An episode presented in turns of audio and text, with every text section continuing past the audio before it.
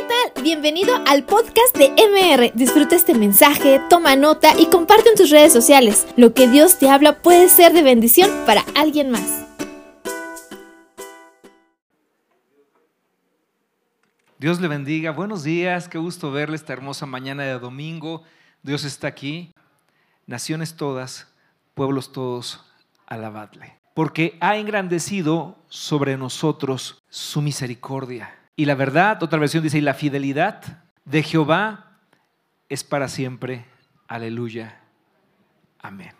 Lo que cantábamos hoy. Alabad a Jehová.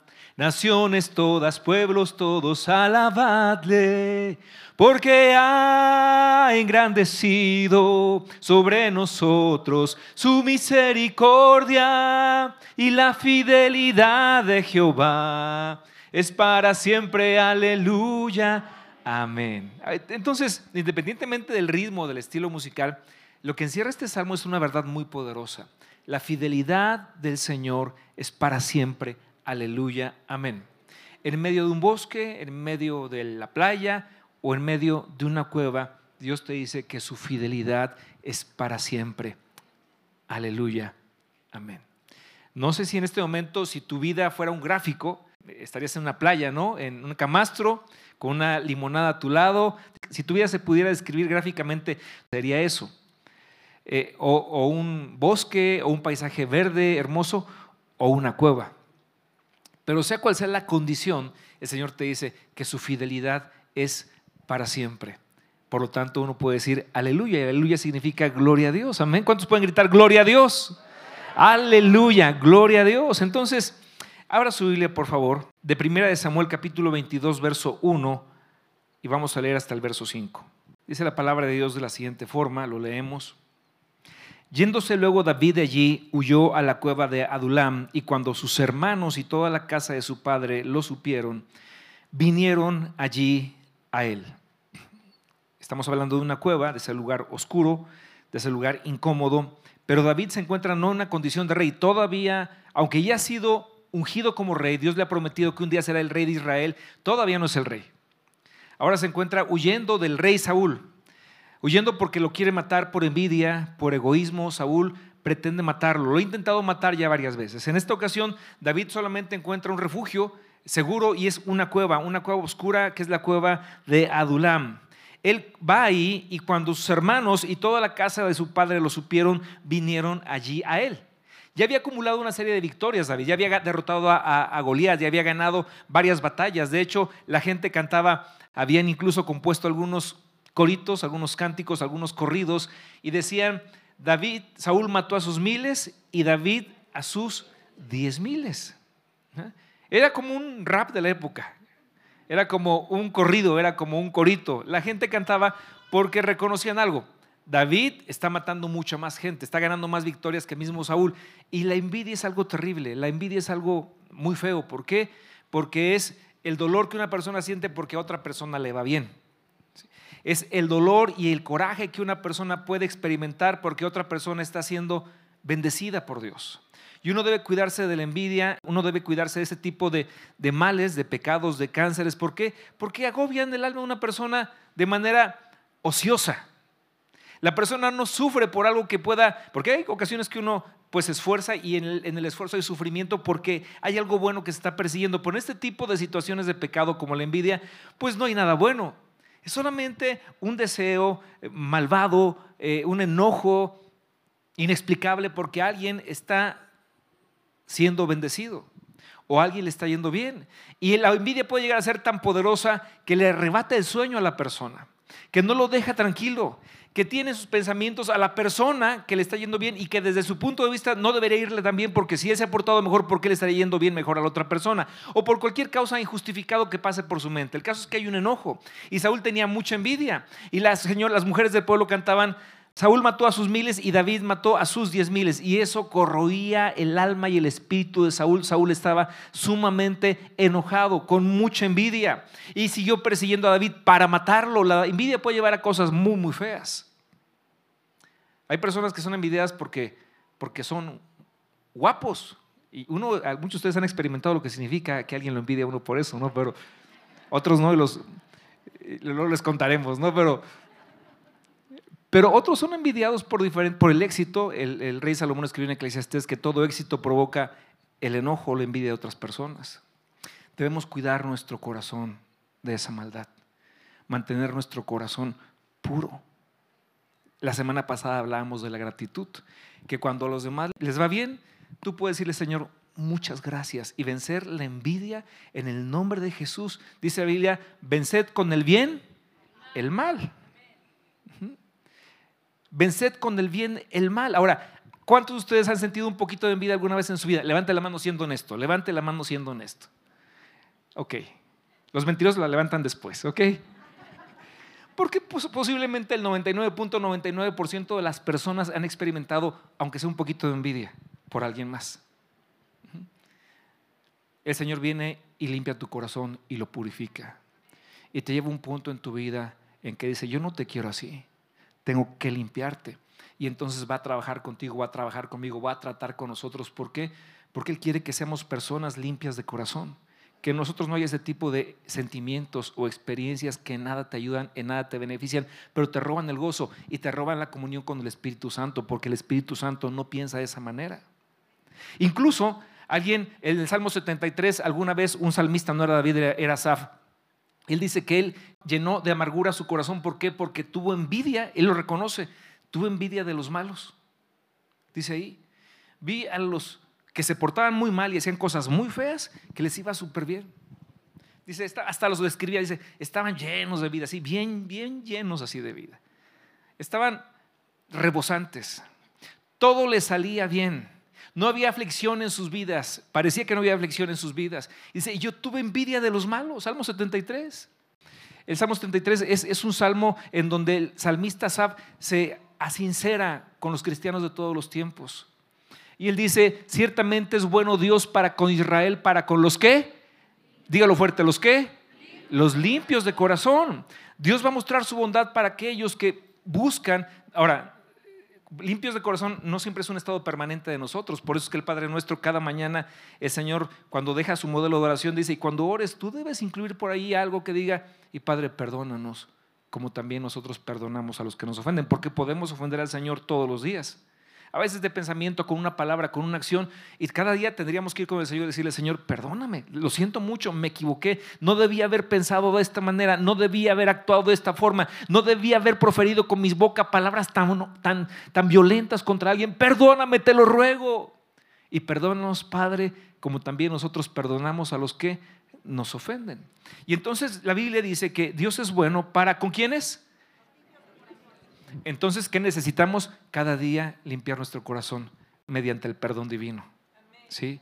Porque no tenemos un Padre, un Dios que no pueda compadecerse de nuestras debilidades, sino uno que fue tentado en todo pero jamás pecó, que se llama Jesucristo. Él es nuestro sumo sacerdote.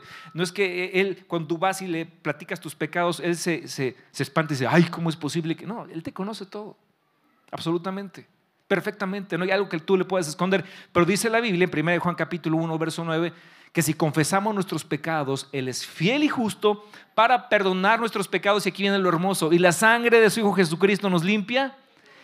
Dígalo fuerte, ¿nos limpia de qué? ¿De qué?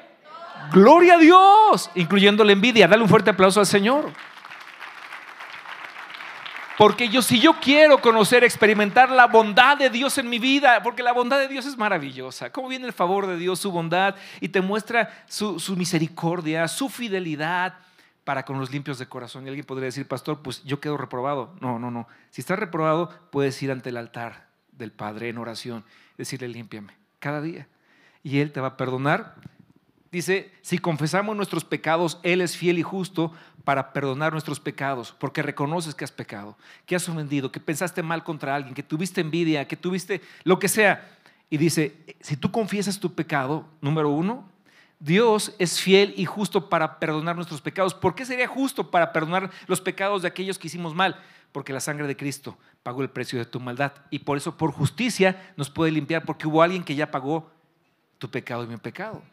Y entonces esa sangre de Jesucristo nos limpia de toda maldad. Y qué hermoso es cuando Dios quita la carga de tu culpa, de tu condenación, de tu pecado. Y dices, ay, me siento bien, Dios me perdonó, me siento ligero. Por eso experimenta el perdón todos los días. ¿Me estoy explicando, amada iglesia? Y, y Asaf pasó por este sentimiento de envidia que tuvo Saúl. Y dice, volvemos al Salmo 73, verso 1, ciertamente es bueno Dios para con Israel, para con los limpios de corazón. Y Él tiene que empezar a explicar y ser sincero con nosotros, los del siglo XXI, del año 2022 que estamos aquí en la iglesia. Dice el verso 2, ¿por qué? En cuanto a mí, casi se deslizaron mis pasos, mis pies. Por poco resbalaron mis pasos. Es decir, era un hombre que caminaba firme por la vida, lleno del gozo de Dios, con, nobleza, con gallardía santa, sabiendo que tenía un Dios poderoso que lo cuidaba, pero un día, por poco, por poco, se resbalaron sus pasos, se deslizan por un poco. Es decir, cuando alguien se desliza y se resbala, ¿qué pasa? Se va a caer. Y normalmente cuando te caes por un resbalo, te caes de forma violenta. ¿A alguien le ha pasado que se cayó públicamente? ¿Y qué se siente? Muy feo, ¿verdad? Muy feo. Entonces, ¿qué, es lo que pasa? Que uno inmediatamente trata de levantarse rápido y como que no pasó nada, ¿verdad? Y volteas a ver todos lados a ver si alguien te vio, pero por dentro te duele la rabadilla como no sabes. ¿eh? No, no puedes explicarlo. Y Asaf dice, yo estuve a punto de caer, pero no era una caída física, era una caída en un hoyo muy profundo, en un pozo muy feo. Y él tiene que recordarnos, pero Dios es bueno para con los limpios de corazón. Él tuvo un problema con la limpieza de su corazón. Y entonces nos explica, en cuanto a mí, les voy a platicar algo, casi resbalan mis pasos. ¿Por qué? Y entonces explica, verso 3, porque tuve qué? Envidia de los arrogantes. ¿Quiénes son los arrogantes? Los arrogantes, los que presumen, los que actúan con arrogancia. Y pasaban junto a él, ¿verdad? Y le mostraban los frutos que había conseguido, las, los éxitos que había obtenido, y se portaban con arrogancia. No es malo tener éxitos, no es malo que te vaya bien en la vida, no es malo ser una persona que triunfa. Gloria a Dios y así es. Pero dice el Señor, compórtate con nobleza, con gentileza, con humildad. Porque si hay algo que Dios ama en la vida de las personas, que Dios aprecia como un, como un, tesoro en la vida de la gente, es mantenerte humilde. Aun cuando Él te bendiga mucho, mucho, mucho, tú te mantienes humilde, humilde, humilde. Te asocias con los humildes, tienes un corazón sencillo porque sabes que todo lo bueno que te ha pasado proviene del Padre del cielo. No es que sean tus méritos, es que Él ha sido tan bueno que me bendijo de esta manera. Y entonces no voy a ser arrogante con los demás, pero Él tuvo envidia de los arrogantes viendo la prosperidad. No solamente eran arrogantes, pero eran gente impía. Eh, eh, impío significa sin piedad, eran gente mala. Se tuvo envidia de los arrogantes, viendo la prosperidad, cómo le iba bien a los impíos. Es decir, ¿hay gente mala que le puede ir bien? Claro, ahí dice la Biblia. Bueno, bien entre comillas. ¿Por qué puede ser que un narcotraficante, bueno, tenga una súper grande, inmensa residencia y un montón de coches de lujo y joyas? Ahora, ¿le está yendo bien realmente? Por cómo está su corazón, cómo están sus hijos, cómo está su relación con Dios, cómo está su eternidad. Todo lo que ostentan es solamente reflejo de su terrible vacío y su necesidad de encontrarse con un Dios que perdona los pecados. Pero Asaf tuvo envidia de los arrogantes, tuvo envidia de los malvados, de los impíos. Y lo confiesa. Y el siguiente versículo dice, ah, bueno, antes, dice, porque viendo la prosperidad de los impíos, ¿qué hizo Asaf? ¿Estaba qué? Nomás estaba milando como el chinito. Si ya se compró esta marca, si ya tiene este coche, si ya le fue bien acá, si ya salió en la televisión. Dice, tuve envidia.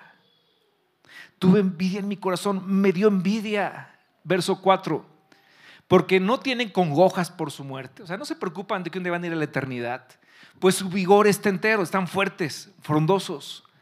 Verso 6, no pasan trabajos, perdón 5, no pasan trabajos como los otros mortales, ni son azotados como los demás hombres. Empezó a hacer comparaciones. A ver, esta gente es más buena que esa persona y es azotado, está pasando por tribulaciones, por pruebas, por luchas. Mira, su hijo está enfermo. Y este que es malvado e impío y comenzó a tener envidia, quería tener lo que el malvado tenía. Siguiente versículo. Por tanto, la soberbia los corona, se cubren de vestido de violencia. ¿Qué los corona? La soberbia es. Piensan que ellos son la última Coca-Cola del desierto, la mamá de Tarzán. Se cubren de vestido de violencia, son violentos. Son violentos, son arrogantes, son soberbios. los ojos se les saltan de gordura y logran con creces los antojos de, su, corazón. Es decir, lo que se proponen, lo obtienen. Y no nomás lo obtienen, lo obtienen con creces. Les va mucho mejor de lo que esperaban. ¿Y qué vemos aquí? Una Asaf que está nomás mirando. Dejó de mirar a Dios y comenzó a mirar a otros. Perdió su atención, su enfoque lo que vimos la semana pasada, perdió su enfoque en lo que Dios le había, le había, dado a su vida. La salvación, el perdón, era un hijo de Dios, era un salmista, era un servidor de Dios. Y comenzó a fijarse en los otros.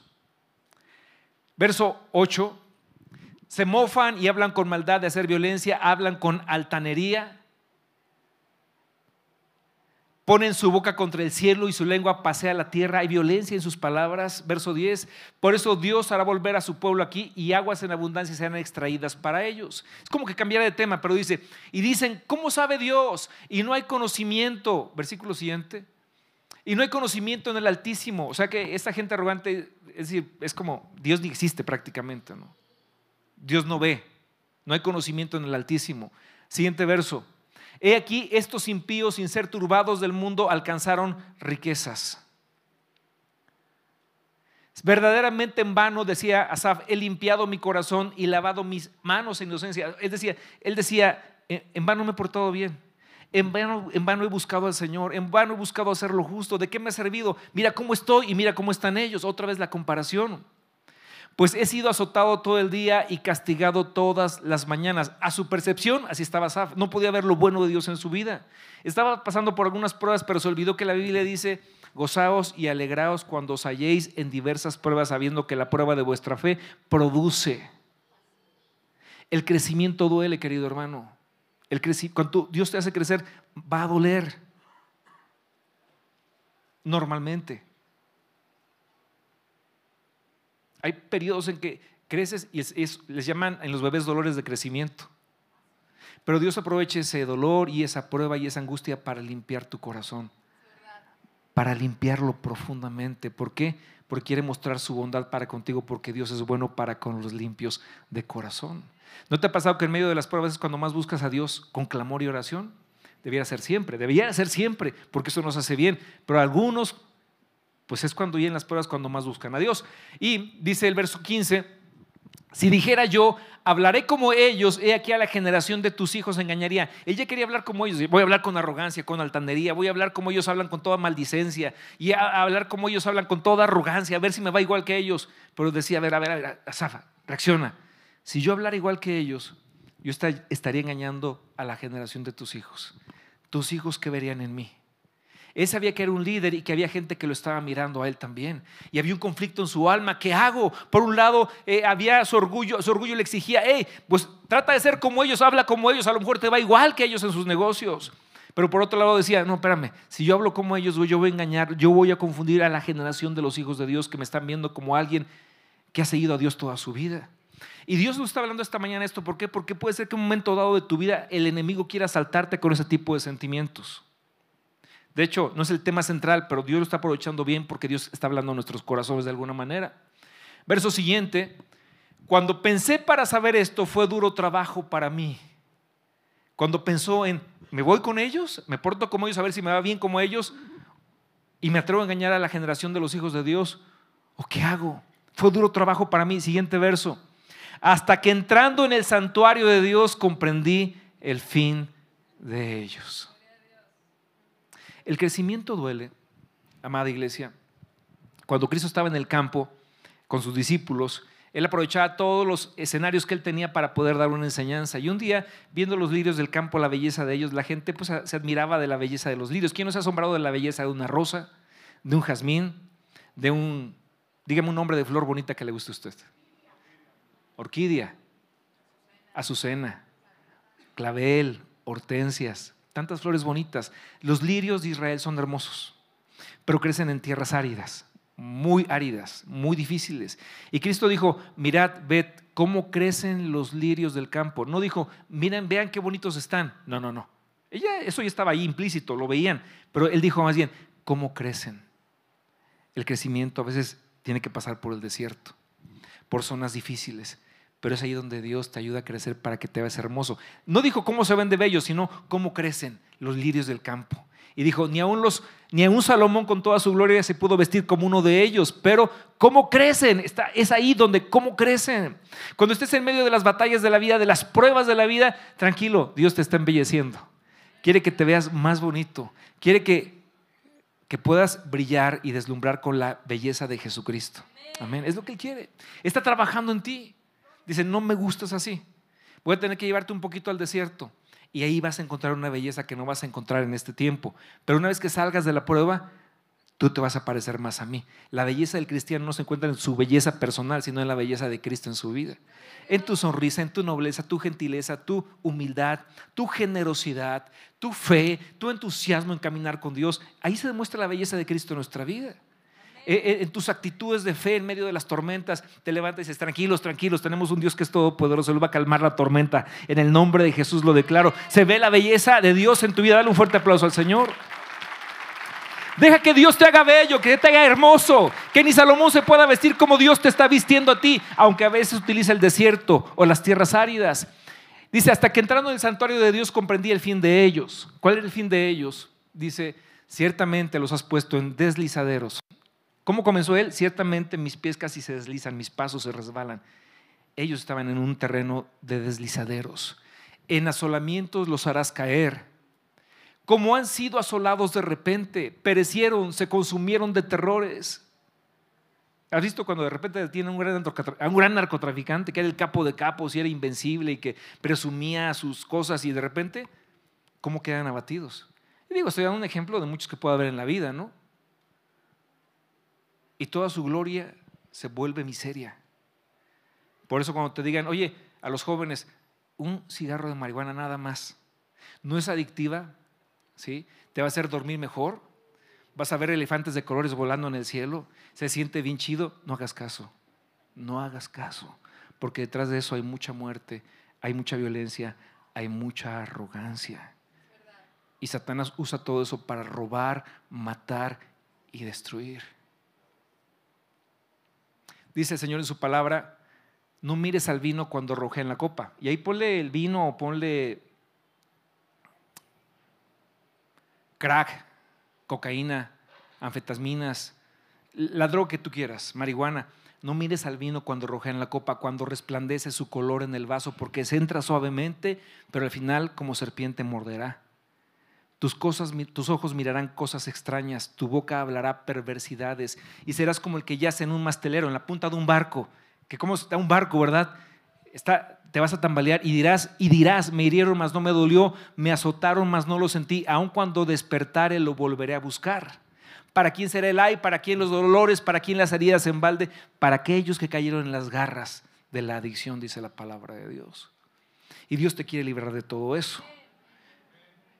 Asaf continúa diciendo, eh, cuando ve el fin de ellos, su caída, cómo su altivez se vuelve miseria, dice, cómo han sido asolados de repente, perecieron, se consumieron de terrores.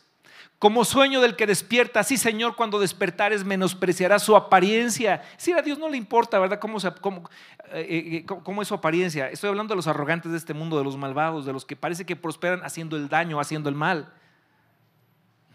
defraudando a la gente, robando al pobre, quitando la herencia de los huérfanos, creciendo políticamente a base de corrupción, a base de, trampas, a, a base de tráfico de influencias. Verso 21, se llenó, y ahora viene otra vez Asaf para contar cuál era el estado de su corazón, se llenó de amargura mi alma y en mi corazón sentía punzadas. Tan torpe era yo que no entendía y era como una bestia delante de ti. dice, pues era bien burro, ¿verdad? En otras palabras.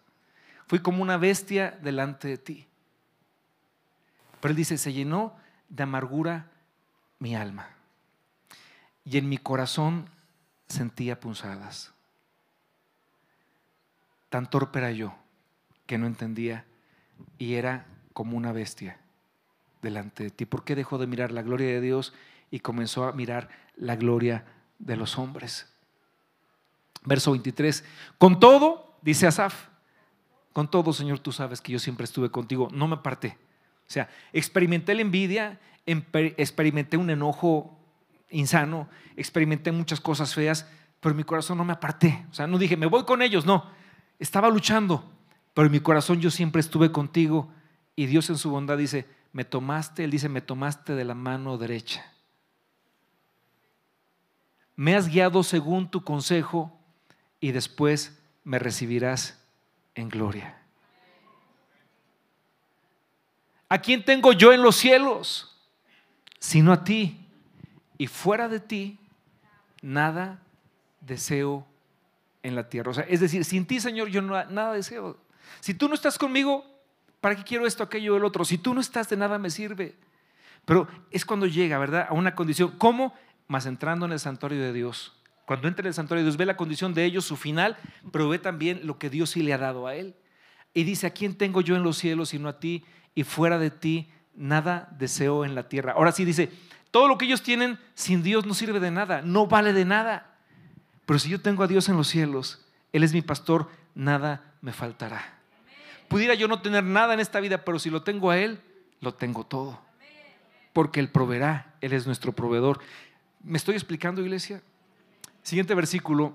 Mi carne y mi corazón desfallecen, más la roca de mi corazón y mi porción es Dios para siempre. Se refugia en el Señor, se abraza de Dios, encuentra sus promesas. No es por sí solo, algo pasó. Leímos un versículo anterior, si me ayudas con ese versículo, no hay que dice, más entrando yo en el santuario. Cuando entra en el santuario no se refiere solamente a un templo,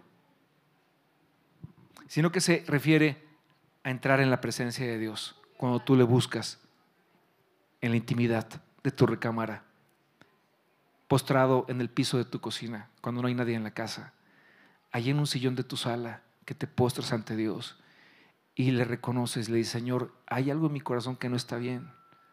Me dejé ensuciar, embarré mi alma de cosas feas y yo no quiero estar así. No puedo estar así cuando te tengo a ti. Limpia mi corazón. Límpiame. Lávame, Señor, con tu sangre preciosa. Es en la intimidad con Dios. Por eso el Señor decía en Mateo capítulo 6, 6, ahorita vamos a regresar acá, por favor. Decía, mas tú cuando ores, entra en tu recámara, entra en tu aposento, y tu Dios que te ve, dice, mas tú cuando ores, entra en tu aposento y cerrada la puerta, repita conmigo fuerte, cerrada la puerta. ¿Qué habla de esto de secrecía con Dios? E-, eres tú y Dios solamente, nadie más. Son momentos en donde tú te apartas del mundo. Hablo de la, de la algarabía del mundo, de las cosas de, de, de lo ¿Qué pasa todos los días, no quiero decir que sean cosas malas, simplemente dice, este tiempo lo voy a encontrar me voy a encontrar con Dios. ¿Por qué? Porque ¿quién tengo yo en los cielos sino a ti? ¿A quién? Vas y dijo el Señor, este es un secreto precioso, de hecho lo mencionaba la semana pasada cuando hablábamos de gratitud. Dice, hoy, yo voy a decir, más tú, y tú vas a decir tu nombre en voz alta bien fuerte, ¿ok? Vamos a ensayar una vez. Más tú. Ok, podemos hacerlo mejor. Más tú Podemos hacerlo más fuerte los de atrás. ¿Más tú? Ok. ¿Más tú cómo te llames? Cuando ores, entra en tu recámara, en tu aposento, y vas a cerrar la puerta. Y cuando cierras la puerta es, cierro la puerta para que no me moleste nadie, porque es un tiempo entre el rey del reyes y yo. Apago mi celular para que no me moleste el chismoso del Facebook. ¿Sí? Porque no sé si te ha pasado, a mí me ha pasado que de repente estás orando, suena el teléfono, ¿quién, dice, ¿quién es? Y aparece una notificación de Facebook y ya te quedaste ahí viendo videos un ratote y dices, no, pues ya. Ya, echa a perder mi tiempo de oración. Apaga tu celular, cierra la puerta, apaga la televisión, apaga todo lo que tengas que apagar porque vas a entrevistarte con el Rey de Reyes y Señor de Señores. Eso significa más entrando en tu santuario. Comprendí el fin de ellos. Es, voy a entrar en tu santuario y dice el Señor, cuando tú ores, entra en tu aposento y cerrada la puerta, desconectándote del mundo, ora a tu Padre que está, ¿dónde? En secreto. Ah, Ah, ahora entendemos. Hay un lugar donde Dios se esconde. Hay un lugar donde Dios puede ser encontrado cuando se esconde y se halla en el secreto de tu habitación. O del lugar donde tú puedas estar aislado, ¿verdad? Un rato de este mundo. Es como que Dios se escondiera, pero realmente te está esperando para que te encuentres con Él. Y allí en lo secreto, donde nadie más te ve más que Él, dice, tu Padre que está en lo secreto, ora a tu Padre que está en lo secreto, y tu Padre que te ve ahí en lo secreto, te recompensará en público. Si tú logras comprender lo que Dios te está hablando en este momento, puedes cambiar muchas cosas a tu alrededor, en tu familia, en tu ciudad, en tu vida personal, en tu economía, en muchas cosas. ¿Por qué? Porque mucha gente no aprovecha la gran oportunidad que tiene de encontrarse con Dios en lo secreto. No. Viven una vida así como voy el domingo al culto, aplaudo, canto, escucho la palabra y todos los días de la semana, todos los días que terminan con ese, pues tranquilo, ¿no? Además que voy el próximo domingo, pero desaprovechas la gran oportunidad que Dios te da de encontrarte en este lugar al cual el Señor le llama el lugar secreto, el Padre donde te ve, donde en el secreto, Él viene y te mira ahí, se encuentra contigo y dice, Él que te ve en lo secreto te va a recompensar en público. Es lo que le pasó a Saf, entró en el secreto de Dios y entonces pudo ver a Dios, la gloria de Dios y dijo, fuera de ti ya nada quiero aquí en la tierra. Si no es contigo, no quiero nada más. Si no estás tú en eso, ¿de qué me sirve? En el secreto de Dios. Y es en el secreto de Dios donde tú puedes meditar. Decir, ok, a ver, corazón, pensamientos. Vamos a hacer una lista no de lo que me falta. Vamos a hacer una lista no de lo que no tengo. Vamos a hacer una lista no de lo que los otros tienen que yo quisiera. No, vamos a hacer una lista de lo que Dios me ha dado. Y es cuando nos encontramos con un apóstol Pablo, que tú ves las epístolas de Pablo, las 13 cartas que él escribió, y te encuentras con un Pablo agradecido todo el tiempo, agradece y agradece y agradece y agradece y agradece. Eso es un antídoto contra la envidia. Y Pablo daba gracias a Dios por su amor inefable, por su salvación, por su llamamiento. Él decía, como yo habiendo sido un perseguidor blasfemo de la iglesia de Cristo, blasfemo del nombre de Dios, Dios me llamó a misericordia, gracias Dios, gracias doy a Dios, mi Padre, porque lo había llamado, él se consideraba indigno. Entonces Pablo empezaba a hacer una lista de todas las cosas buenas que Dios le había dado. Cuando tú lees las cartas, sobre todo al final las salutaciones, son listas largas de gratitud hacia hermanos de la iglesia. A tal hermano y a tal hermana por esto. Hay un corazón, un hombre lleno de gratitud. Y cuando tú estás en lo secreto de tu habitación, en conferencia con el Rey del Cielo, el Padre del Cielo te deja verlo a Él. Y entonces puedes hacer una lista, te digo, no de lo que te falta, no de lo que no tienes, no de lo que tienen los demás, sino de lo que Dios te ha dado a ti. Y cuando viene esa lista, entonces tienes gratitud en tu corazón. Y si algo te falta, el Señor te dice allí en lo secreto, y todo lo que te falta te lo voy a dar, conforme a mis riquezas en gloria. No a las riquezas del mundo, sino a las riquezas de Dios. Abundancia de paz, abundancia de paciencia, abundancia de fe, abundancia de gozo, abundancia de, justicia en tu vida. ¿Sabes? Dios nos da a nosotros cosas que el dinero no puede comprar. Alguna vez Carlos Slim iba caminando por la calle hace muchos años, me acuerdo de esa entrevista, y de repente una reportera se acerca, le va con sus lentes negros, va saliendo de, una, de un evento, va a otro evento, así caminando rápido, y una reportera se acerca y le dice, señor Slim, señor Slim, y voltea, sí, ¿usted es feliz? No, y siguió caminando. Y podría decir, bueno, ¿cómo es que el hombre más rico del mundo en un tiempo, en ese tiempo era el más rico del mundo, no era feliz? Pero tú que tienes a Cristo en tu corazón puedes tener ese gozo y esa paz que solamente el Padre del cielo te puede dar a ti en lo secreto, en lo secreto, en lo secreto. Cosas que el dinero no puede comprar, Dios te las quiere entregar todos los días en tu calidad de vida, en tu calidad de relación con tu Padre Celestial. Y cuando entiendes esto, sales a la calle después de haber estado en el lugar secreto y sales confiado, tranquilo, caminando con gallardía santa, sabiendo que el que camina contigo es el Dios del universo. Dale un fuerte aplauso al Señor.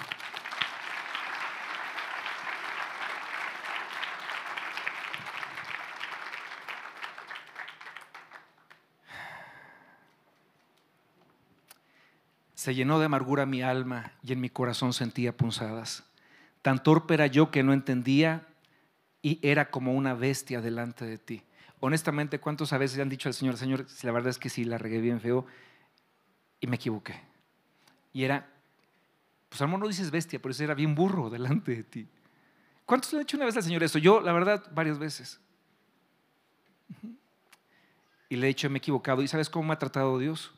Con misericordia con amor y con perdón. Entonces, la verdad es que Dios me cambió todo el mensaje para acá, porque yo iba a la cueva de Adulam, pero algo Dios tendría que habernos que dicho en este tiempo. ¿Alguien fue bendecido? ¿Alguien Dios le habló en este? Ok, gloria a Dios. Gloria a Dios. Dale un fuerte aplauso al Señor.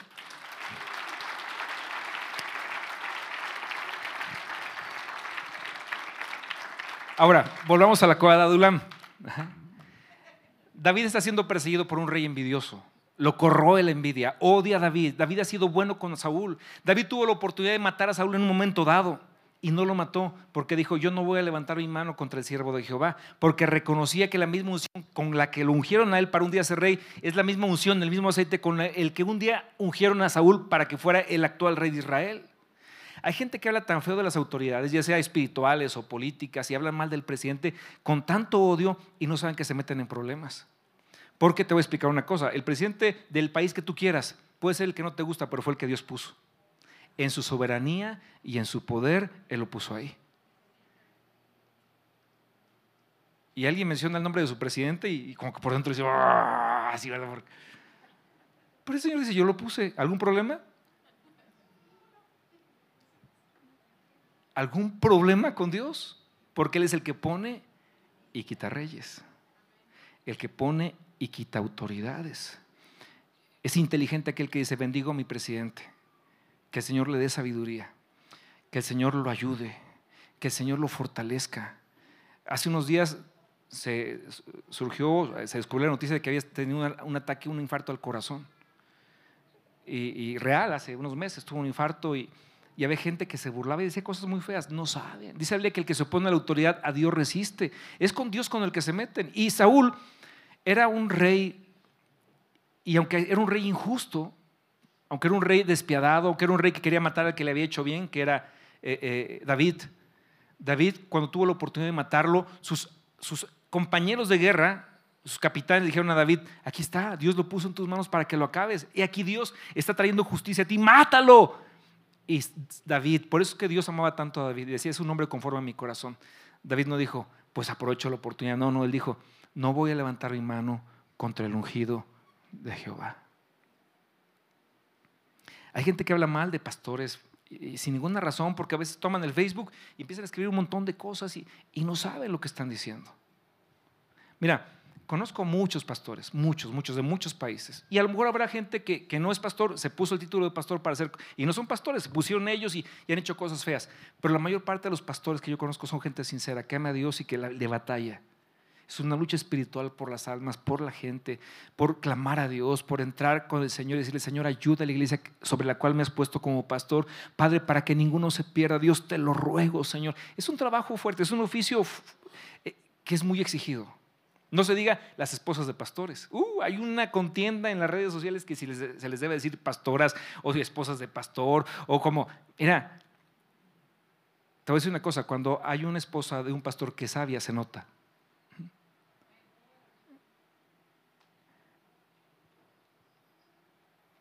Se nota. Pero no hay alguien que lleve tanto la batalla de toda una iglesia y resida tanto las luchas como la persona que está al lado del pastor y que sabe todo lo que pasa alrededor. ¿Por qué? Porque a veces tú tienes un problema. ¿sí? Y vas con el pastor y dices, pastor, es que tengo un problema. Yo a veces pienso, es que yo tengo 10. Te paso dos o tres para que. Yo digo, ¿estás bien? Nomás tienes un problema. Gloria a Dios, dale gracias a Dios. Yo tengo un montón, un montón. Pero es un, es un oficio que es muy exigido.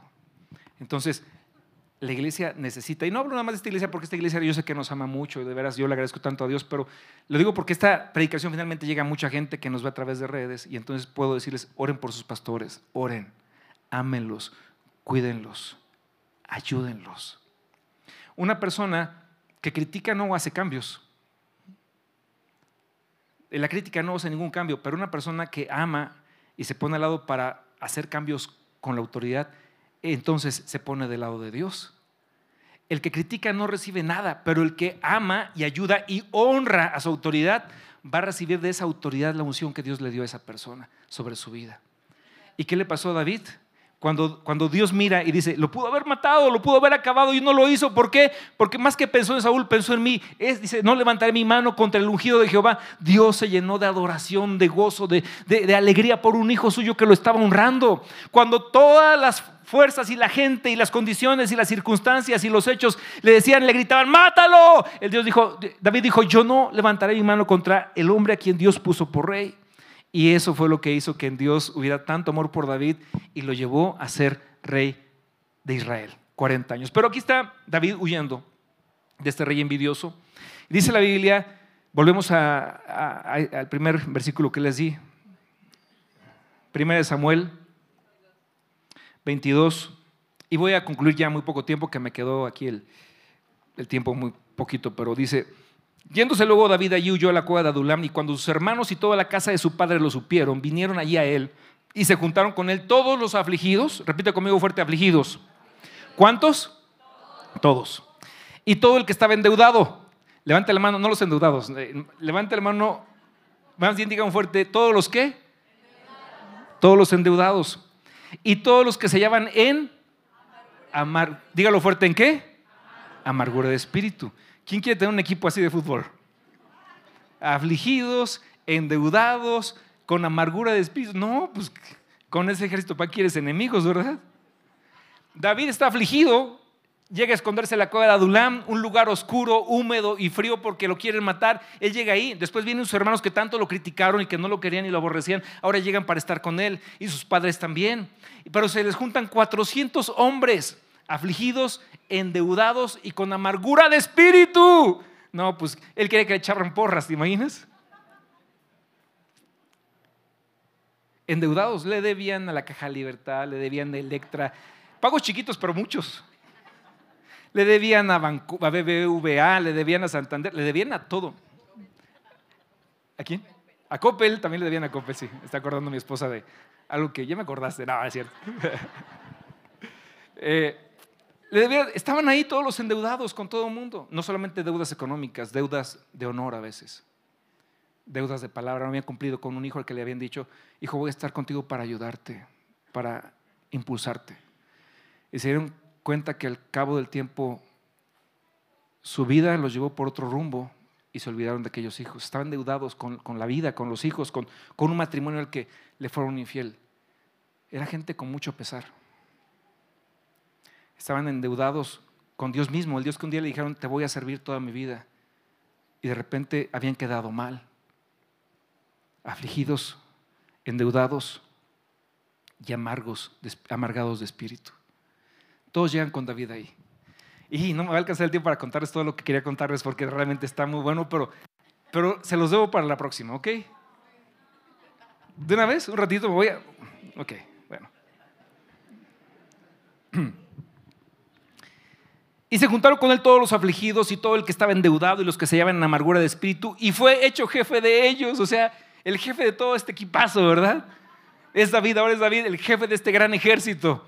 Y David yo creo que estaba, ¿y ahora qué hago con tanta gente? O sea, si por lo menos tuviera, hubiera alguno propositivo alguno es, optimista, alguien que... Pero todos están igual. Pero ¿sabes qué fue en la cueva de Adulam? Donde David tuvo un encuentro con Dios. Y toda esa gente se encontró con Dios. Porque todas sus deudas, sus quebrantos, sus aflicciones los llevaron a la fuerza, al lugar secreto. No siempre las cosas son malas. No siempre el momento que estás viviendo, aunque oscuro parezca, es malo. A veces la cueva que Dios te preparó para que te encuentres con Él. Y en medio de esa oscuridad, de ese lugar secreto, David comenzó a clamar a Dios. Dice que varios salmos que David escribió hermosos los escribió ahí. Salmo 40 en una parte que dice, aunque afligido y yo y necesitado, creo que es Salmo 40, 11, aunque afligido y yo y necesitado, Jehová pensará en mí. Y David oraba ahí. Todos los demás no tenían ni ganas de orar, estaban muy mal. Pero David comenzaba a orar ahí y levantaba su voz y decía,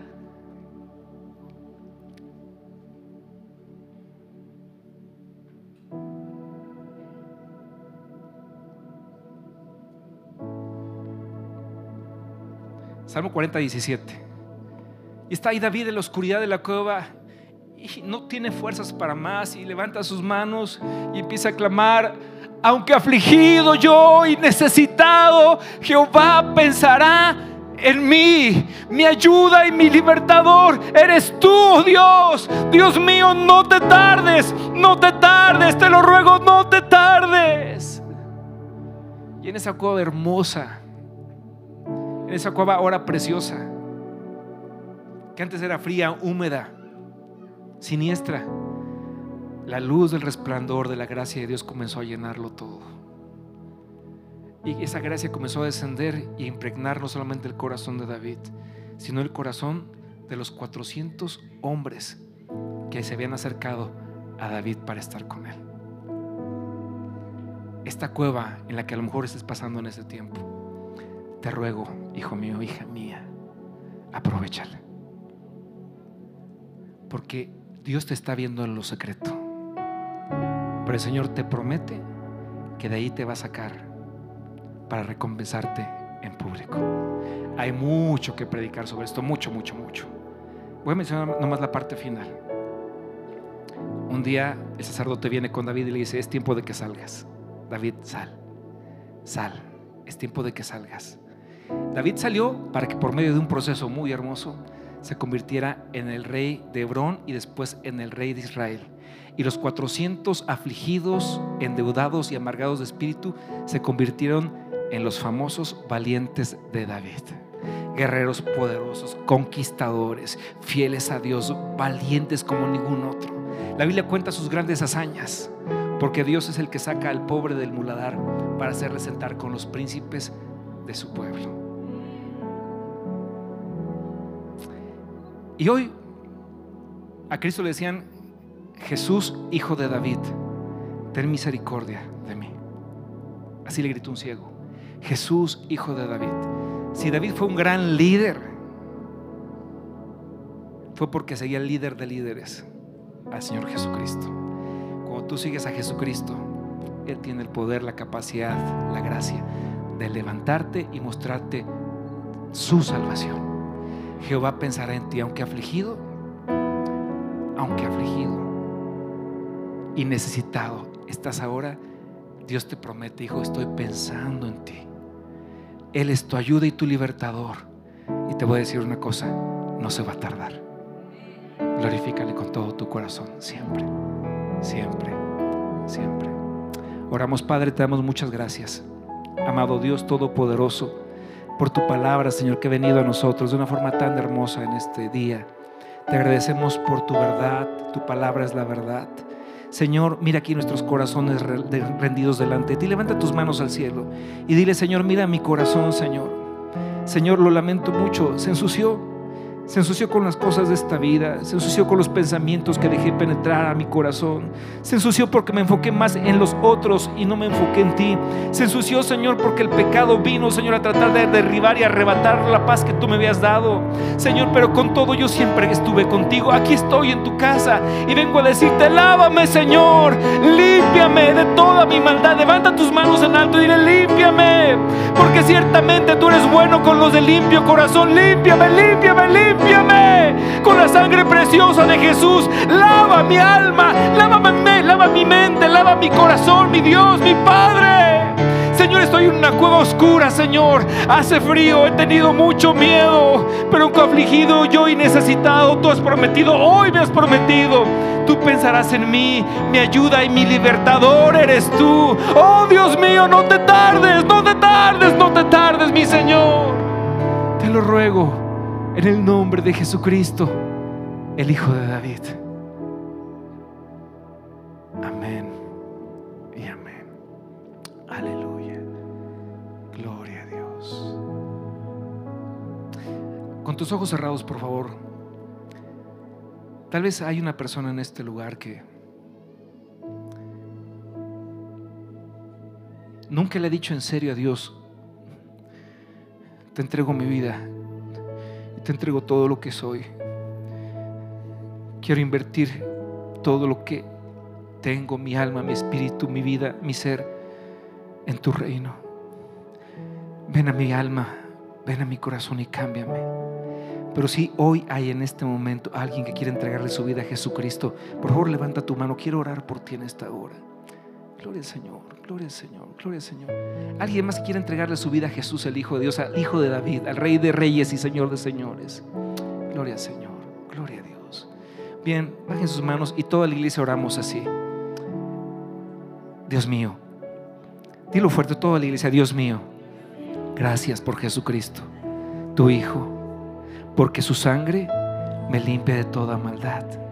Hoy te entrego mi vida, mi corazón todo lo que soy, todo lo que tengo es tuyo, Señor. Te lo rindo a tus pies como una ofrenda. Señor, sálvame, cámbiame, levántame. Sácame de la cueva de Adulam. Sácame de las deudas de mi vida. Sácame de la aflicción de mi espíritu. Sácame de la amargura, oh Dios. Señor, para hacerme caminar a tu lado como un valiente de tu reino, como un hijo tuyo. Te lo pido ahora, dándote gracias porque tú lo estás haciendo ahora en mí. En el nombre de Jesús, mi Señor y mi Dios. Amén, amén y amén. Dale un fuerte aplauso al Señor.